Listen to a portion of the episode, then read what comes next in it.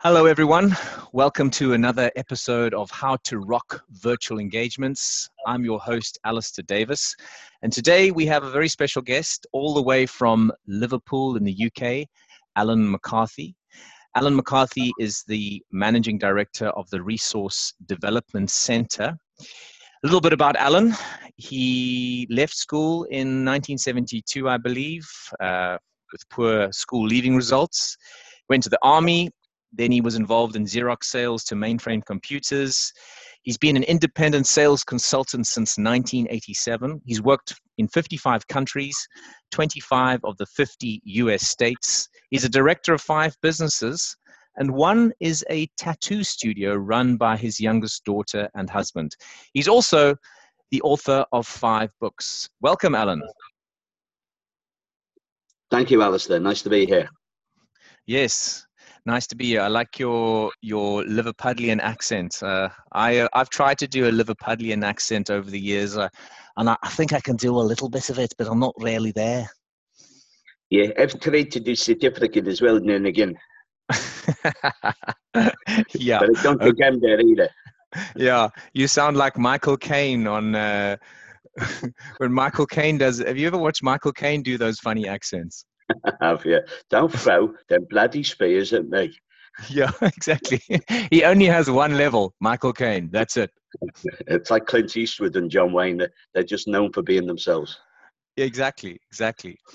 And being, uh, you know, that's that's the that's an important point. Like, I am busy writing a a course on how to perform in front of the camera because I'm also a, a part-time actor and being yourself is is one of the key things and I suppose because you're so experienced, I mean, you've got a, a, lot more miles on the clock. What do you think about being yourself in terms of in a business context and negotiation or conflict res- resolution? How how important is that?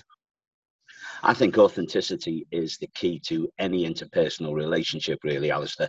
If you're trying to pretend to be someone else, the other person will recognize the fakeness of it and they will immediately uh, distrust you and I think when you're in a negotiation situation or any conflict resolution, the key is to work towards trust between the two parties. You might not like each other, you may not mm. agree with each other first, but if you trust each other as people, then there's a common ground you can work towards.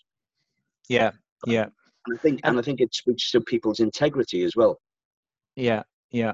Uh, what are, in your experience, what are the, the, the ninja trust things that you can that you've used over the years what is your in your opinion what are the best ways to develop that trust and that rapport? Well i work with hostage negotiators uh, around the world and they have what they call a four steps to trust. And the first one is always can the other party like you? Do they like make yourself likable? That's the first step on the staircase to trust now, of course, not everyone likes everyone else, and quite often you'll meet someone straight up and you'll take an immediate dislike to them for some reason. And it might be just uh, their accent, it might be the way they dress, or it might be just the way they come across. So the first step is to be likable. And if you can't be likable naturally in an authentic way, don't be disliked. So, mm. you know, don't try and be contentious at the beginning of a conversation. A lot of people they create uh, barriers at the beginning with a view to negotiating them away afterwards. So they, mm. they create this create this environment that uh, you're going to have to come to me. Uh, the, I'm going to have to show you me later on. You're going to have to work hard to get me to come out of my shell. Now that's that, that's mm. not a good likable level. And once you once you're liked, the next step is to be respected. Yeah. Now again, you can be respected without being liked. Uh, we would see this in a lot of politicians, particularly today, Jordan. Uh, the the circumstances we're in, you may not have originally liked your politicians or your president or prime minister, but the way they act now can actually uh, create some respect for you for them. Now that might mean that you drop down a step in six months or so, and you think, well, I didn't like them originally, but I've got due respect for them, and mm. I can see what they're aiming for, so I like them a bit more now. Mm, and once mm, you've mm. got, and once you've got someone's respect, the next place is make sure that they listen to you. Now, people will only listen to you if they like and respect you. Now, the best yeah. way to get someone to listen to you is listen to them. Yeah. And then once you, someone listens to you, then you might be able to get them to trust you. Okay. And then at that point, you can get them to change, which is what we're all looking for in a conflict situation. We want them to change their recalcitrant position. We want them to change to closer towards ourselves, or we just want them to stop being uh, ob- obstructive in some way. Yeah. Yeah. But I mean, how do you? So it's it's you got to get somebody to like you, then you get them to respect you, which the two are not mutually inclusive. Uh, Then there's trust, and then there's change. But how do you get somebody to like and res- like you over a, a, Zoom call or a whatever in a, in a in a virtual context? What what? How do you do that?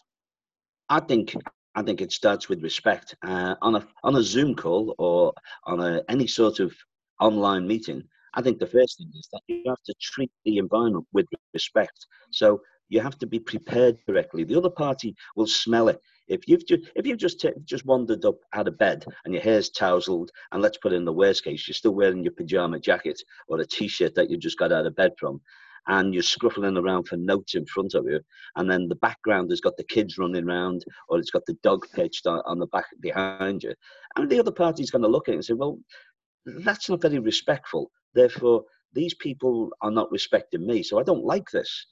And then it will come. I don't like that person because they're not giving me due respect. You don't have to turn up with your Armani suit on and your tie perfectly knotted. What you just have to do is give the environment some thought so that the other party can not immediately dislike you. That mm. would be the worst thing. And um, what about eye contact? So if you're using a webcam, I, I guess eye contact would be would be key. Uh, smiling, you know, th- those types of things to show that you are you want to be there.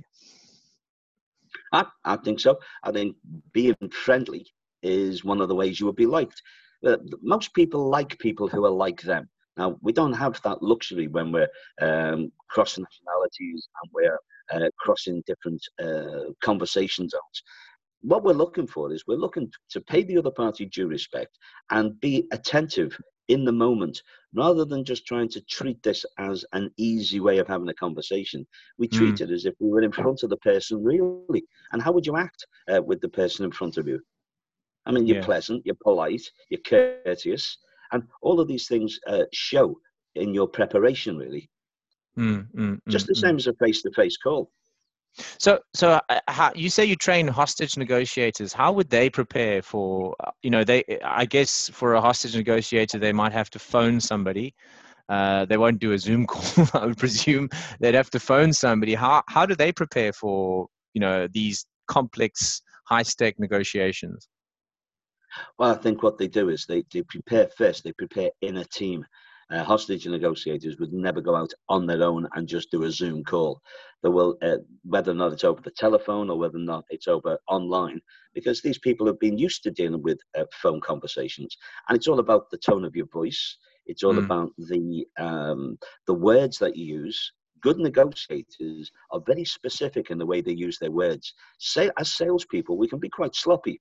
You know, we can be emotional. We can, uh, and we can be a little bit out of context at times. But mm. if you're mm. going to be a negotiator, you have to be precise in your okay. language and you have to be precise in the way you listen to the other party's language.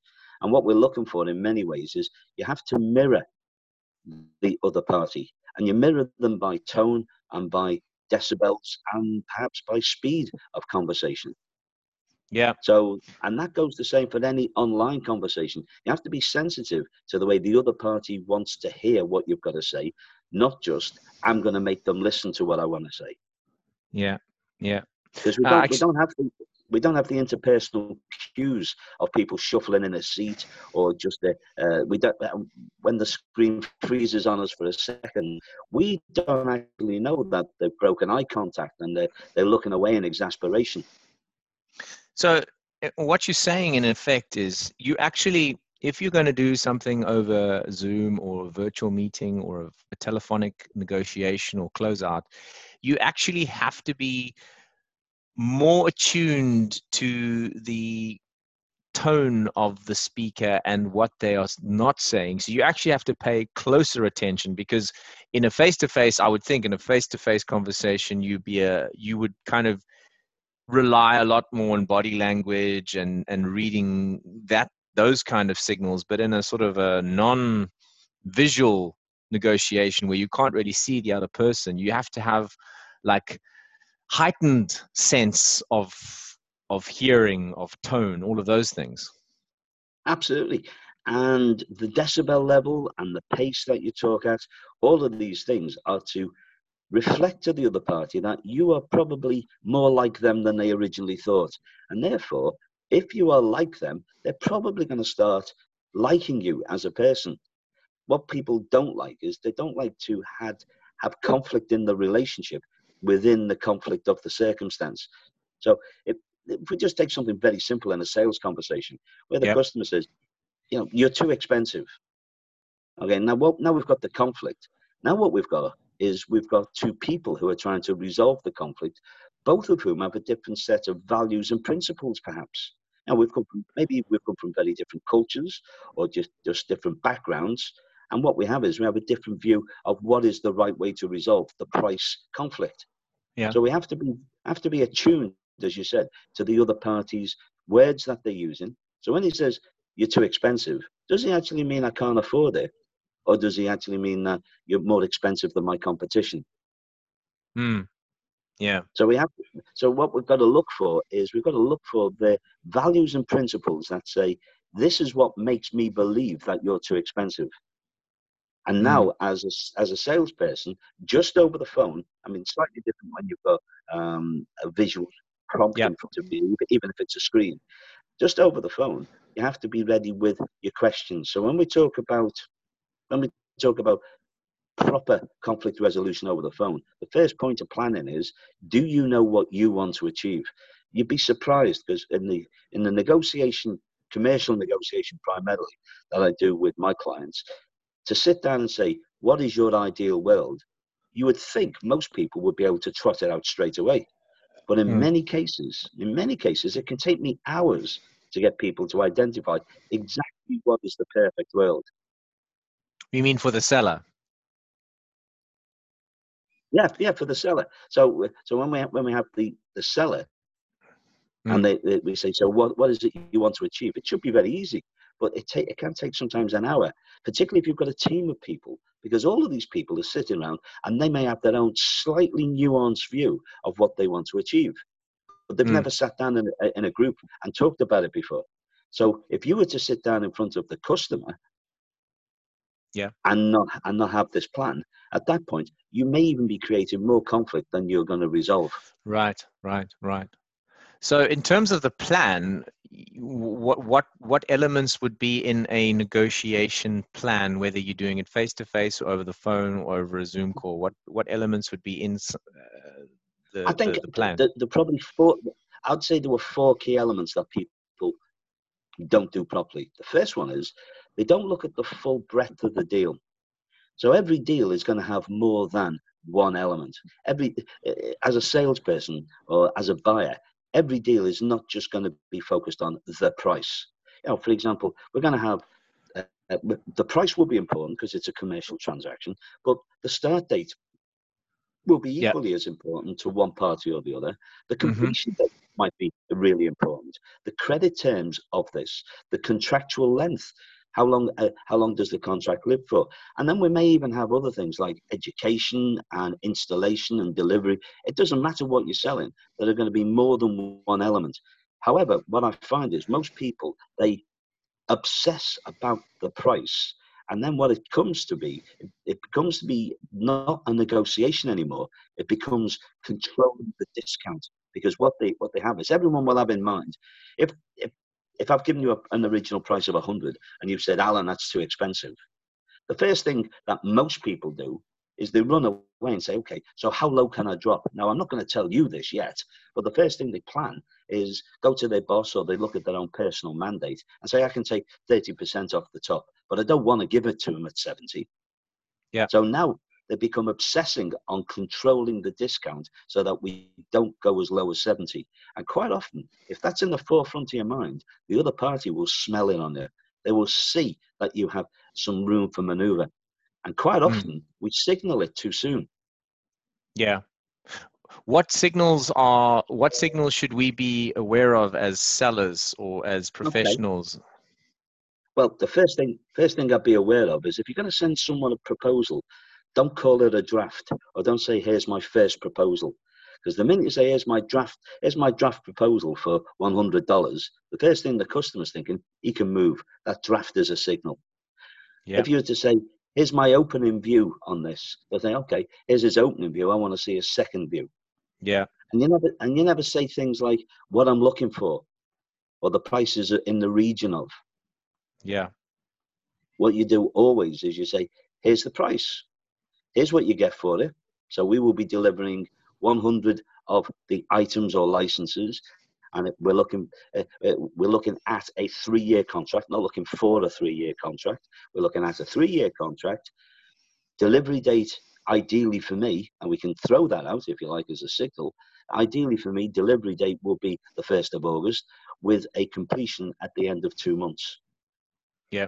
Our, our credit terms, not our standard credit terms, our credit terms are 30 days net.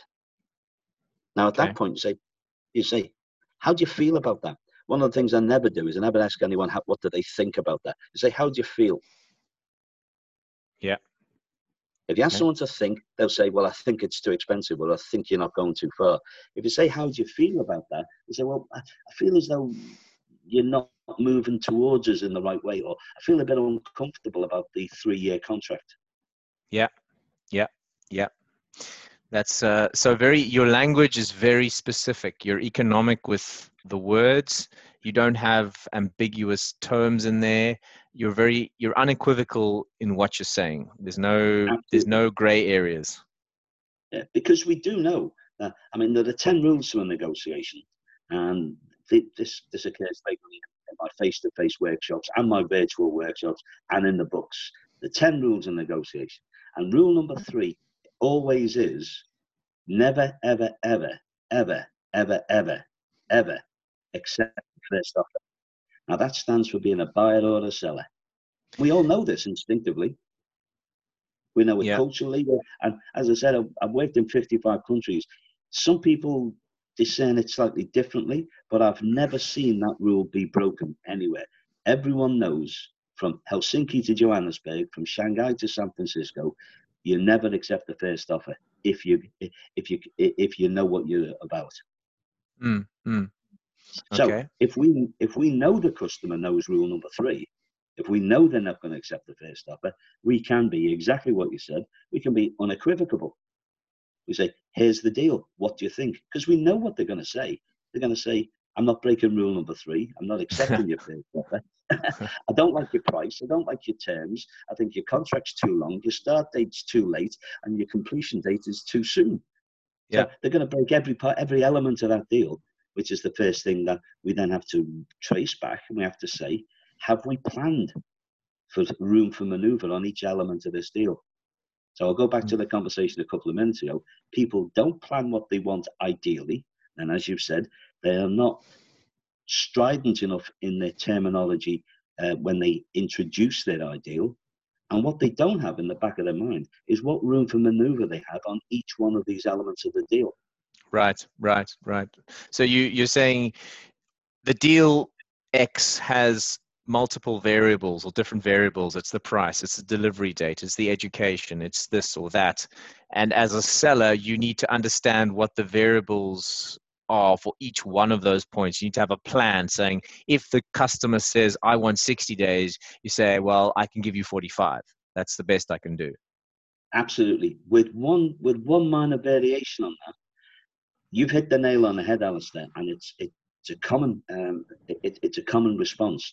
Is particularly when it comes to things like discounts or timescales or credit terms people tend to move them in very specific chunks. So if you think about credit terms, so I've offered you 30 days, you want 60, so you've said 45. If I was to then come back and say, I can't do 45, but I can do 30, 37. Yeah. That makes people think a little bit more. It actually, it actually makes them think differently than if I was to go back and say, I can go to 40 or I can do I, I can do 45 the way you're asking. Yeah, yeah, so you, you, yeah.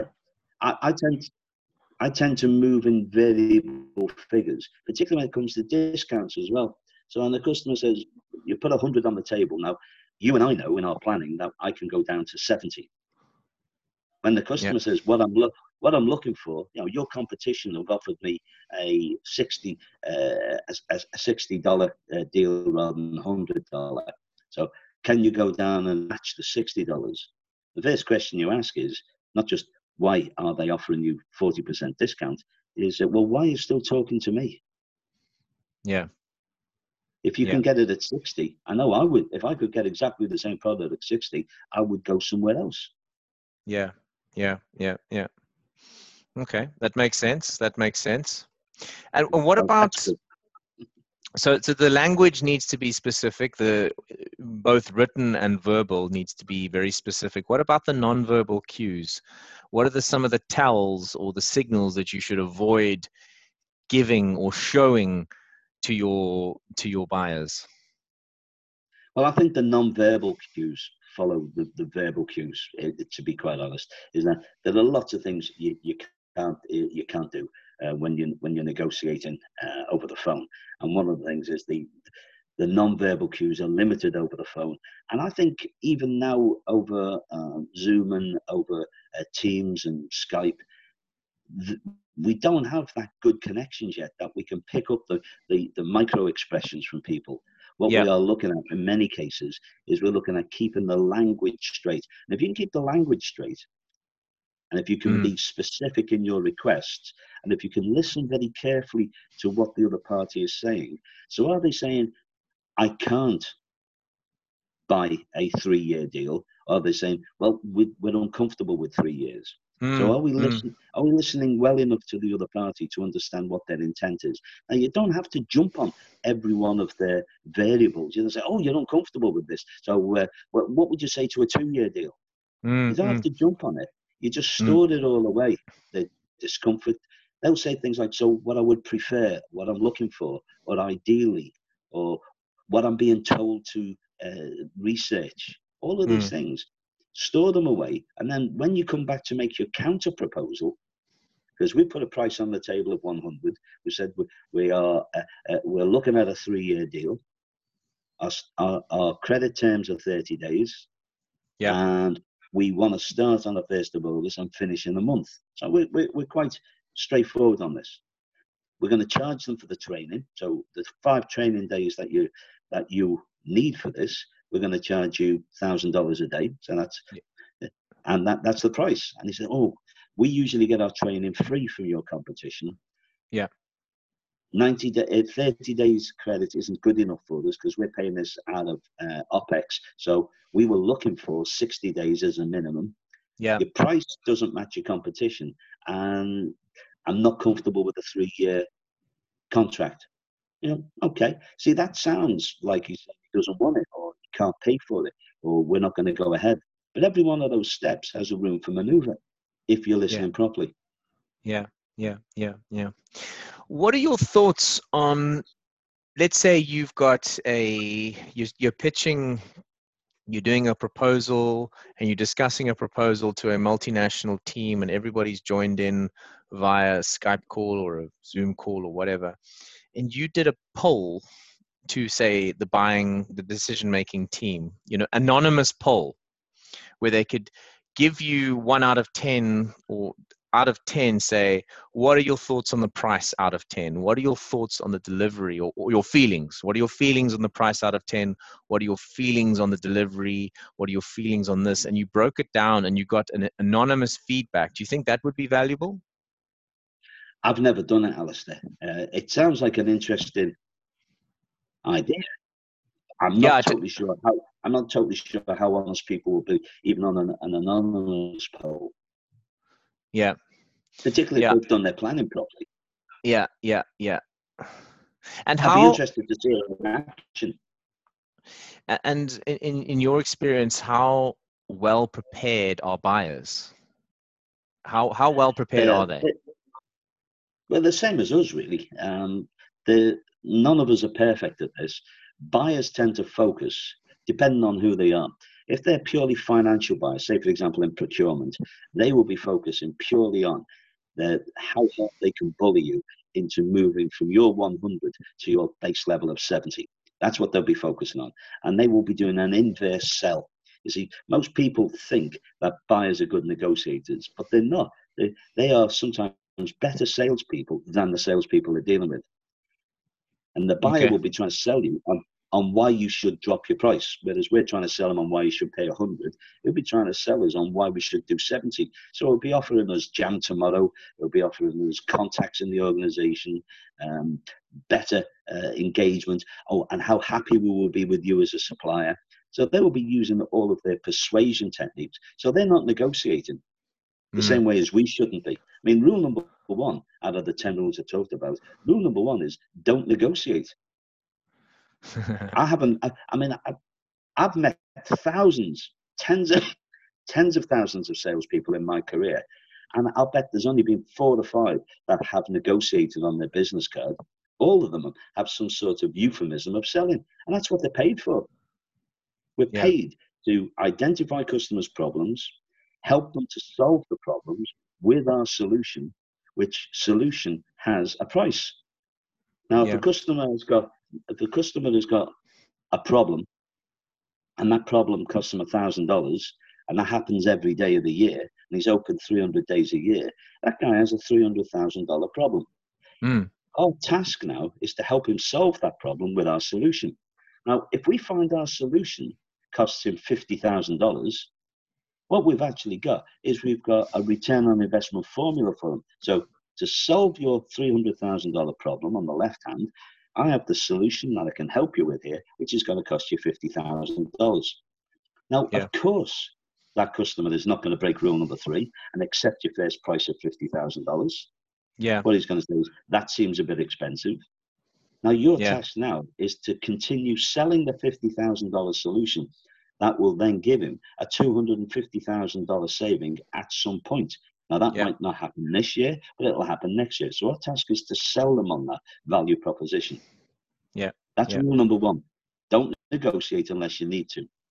Yeah, yeah, yeah. In your, um, that's that's a good so, point. So when the buyer, sorry, I'm, I've talked over you. Beg your pardon. Yeah, no, no, no. Carry on, carry on. So when the buyer, so when the buyer prepares, predominantly they use an old model of bullying. They will use the model that says, I know every salesperson comes in, whether it's right or not. I know every salesperson who comes in has some mandate for movement on the price. So if I'm in procurement, all I'm interested in is, is the price. If, yeah. however, I'm an operational purchaser, so I'm the business person who's going to benefit from the $250,000 saving after they've spent the 300,000, I'm probably going to be more interested in the start date, the training, the finish date, and then the start of the return on investment. Yeah, yeah, yeah. And that's what they will have planned. Yeah, yeah, yeah, yeah.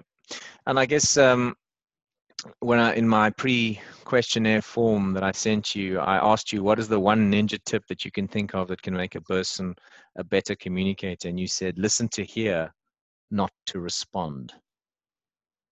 That that's the one thing that gets me all the time. Quite often you get, and I don't mean just junior salespeople, any salesperson I've seen, what they're trying to do is they're trying to almost paint the other party into the corner that they think they want to be in. So they will be listening for the cues that enable them to say what they wanted to say. Instead, yeah. the best flexibility will come about if you're listening to someone and you hear something you didn't think you were going to hear, but now we can use it. And that mm. comes back to the planning. If you've got that planning you mentioned, where you have all the variables, so we know all the elements of the deal. So let's say the elements of this deal are we're going to sell it. We have the price for whatever it is, a product, a tin of beans, or a license, software license. So we have a hundred for the price, which is made up of a product delivery. Then we have a length of a contract. Then we have training. Then we have a start date. We have a completion date, and we have some credit terms. So we have a six-element deal in our head.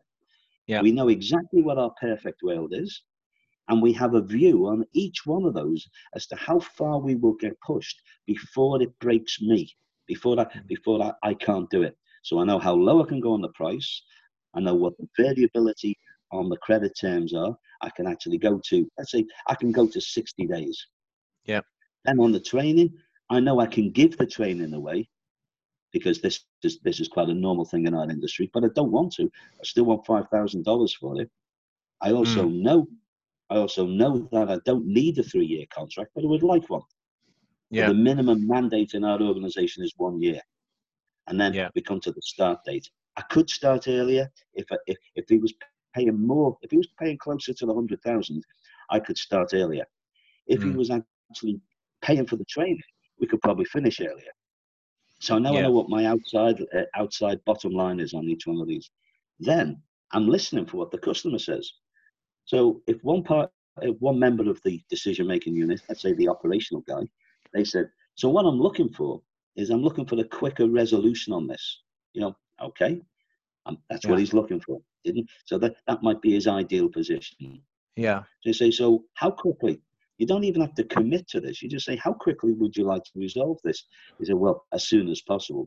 Yeah. The sooner we can fix this, the sooner I can start making my return on investment. Yeah, okay. Yeah. So we don't have a figure. And this person we're talking to may not even have a, an idea about our credit terms. Yeah. They may be very comfortable paying what we want. And so, but we don't have to bring that up. Yeah. And he yeah. may be under he may be under budgetary restrictions, and then he may be under time restrictions. Yeah. Uh, yeah. What are we yeah. listening for? Yeah. Yeah.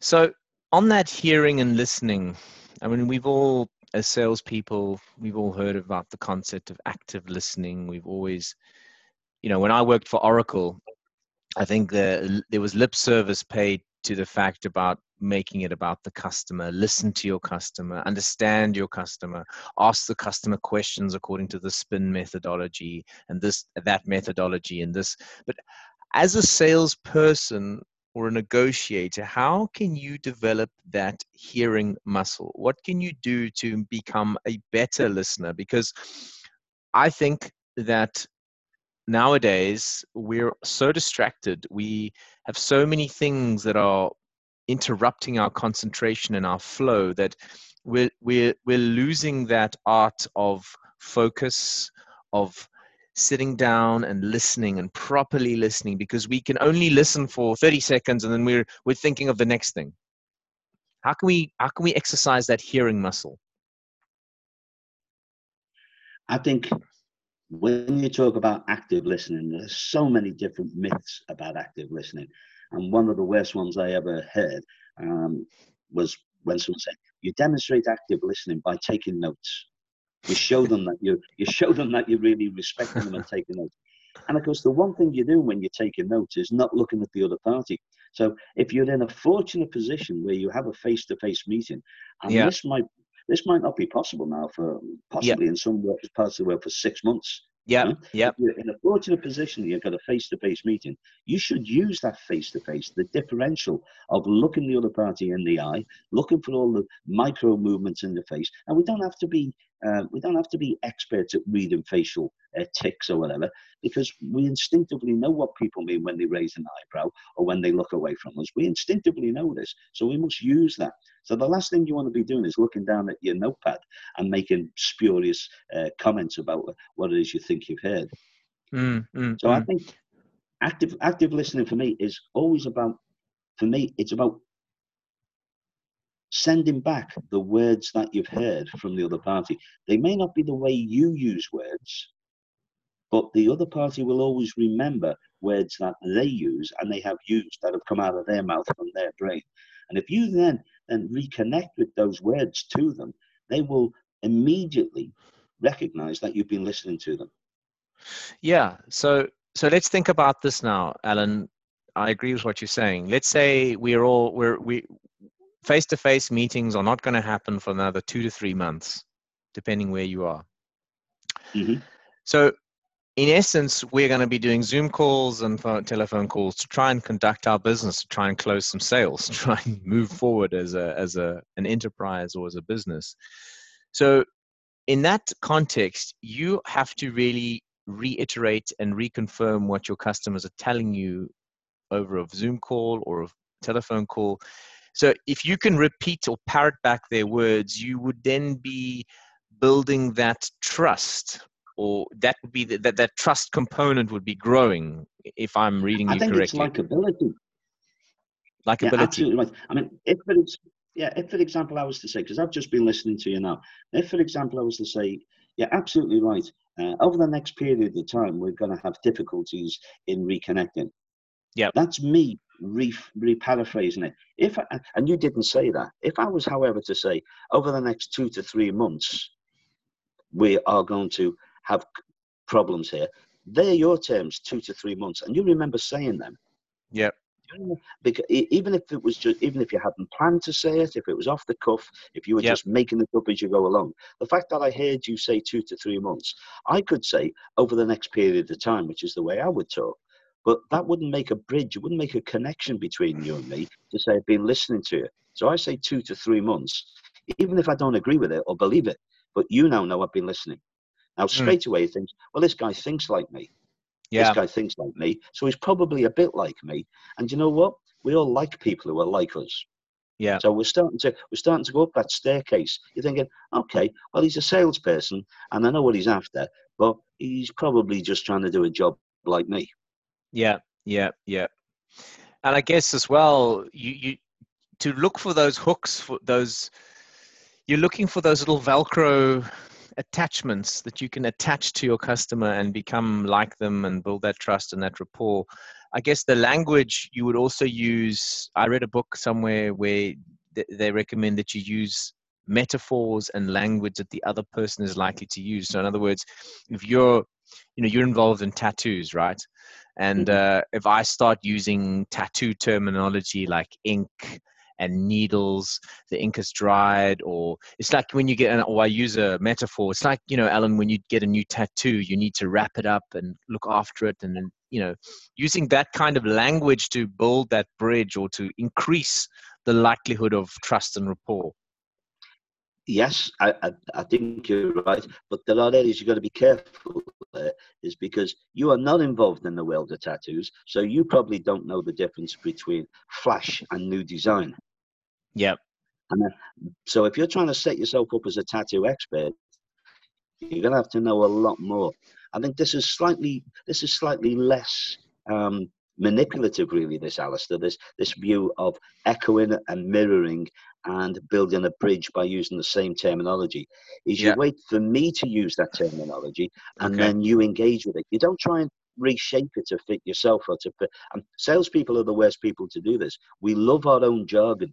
We love our own industry jargon. We love our own corporate titles and jargons. Mm, When the other party says something, we quite often interpret it into our own terminology, which causes it actually causes a blockage between you and I. yeah. Yeah. So yeah. if I yeah. if I come in if, I- if I come in and say it's a bit like tattooing, and whether or not you want to, um, whether you want to just buy a tattoo off the flash that's on the wall, or if you would like me to make a, a personal bespoke design for you, you know, oh that's interesting. So when we're talking about the flash, we're just talking about off the off the shelf solutions, are we? Mm, Is mm, it that's mm, exactly what flash is? yeah. And at that point, then you're using my terminology, not trying to second guess my terminology. Because I tell you, whenever I've tried to second guess someone, I've always made a bit of a prat of myself. yeah. Yeah. Yeah. Mhm. Yeah. No matter how clever you are, you won't get it perfectly right. And then straight away, you've lost respect. Okay. Okay. Okay. So So I'm I'm just conscious of time, Alan. I said I'd I'd take up 45 minutes of your time. So let's two, two things before we go. Um, Sure. you've written some some books recently. I've got uh, Don't Lose It in front of me and Advanced Negotiation Techniques. Can people buy these books on Amazon or anywhere? they can. Uh, Advanced negotiation technique is available on Amazon. It's it's it's published by uh, Springer Press. Yeah. And it's been it's been out for a couple of years now. I've got many thousands of readers around the world.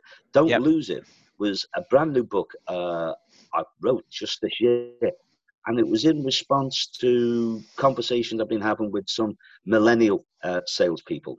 So as, Okay. as you said, um, I'm- in my 60s now. I've been been around a while, but I'm still dealing with 20 and 30 year old guys and girls in the sales role. Yeah, yeah. And that's some of my terminology, some of my experiences being quite as appropriate for them. So with Don't Lose It, I took the 10 rules of negotiation and I, and I applied it to two young people who were going through their day. And they had 10 points of conflict in the day, starting from getting up in the morning to sitting in the pub in the evening. Right. And we addressed each one of the conflicts by using a different rule. So okay. that's available on, uh, if they want to get in touch with me, or there is an ecwid.com address for it.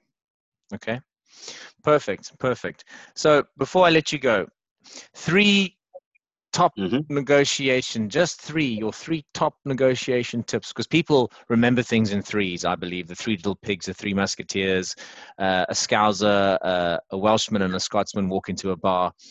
Uh, your top three negotiation tips, ninja tips. Okay. First one is plan properly. I know everyone says this, but plan what your perfect world is and how far you can get pushed on each one of the elements of your perfect world. That would yep. be my first tip. Second one is when you sit down with someone, listen to them properly. Yep. Tell them what tell them what you want and then ask them to tell you what they want and then listen to how they tell you what they want. Are they saying, I need to start on the 1st of August or I'd like to start? Are they saying, I can't afford 100 or are they saying your competition is 50% cheaper? So yeah. listen to what they actually say in response to all of the elements of your deal. Yeah. And the third thing I would ask you, ask you to do is when someone tells you this is what I want, ask them to prioritize it for you. Say, so out of those six things, which is the most important? Okay. Or, and they would be the three things prioritization, listening, and planning. Perfect. Perfect. Well, thanks. Thanks very much for that, Alan. It's been a, a wonderful uh, chat. We've we've spoken for 40, 47 minutes and twenty seconds, and it didn't feel like forty-seven minutes and twenty seconds. Thanks very much for your three hours. no, no, time flies when you're having fun. So. I'll thank thanks a lot for that. I'm gonna. I will uh, put this up today, and uh, people can listen to this interview. Cheers, eh? Thanks very much. Thanks for the opportunity, Alistair. See you again. Bye bye. Cheers. Bye.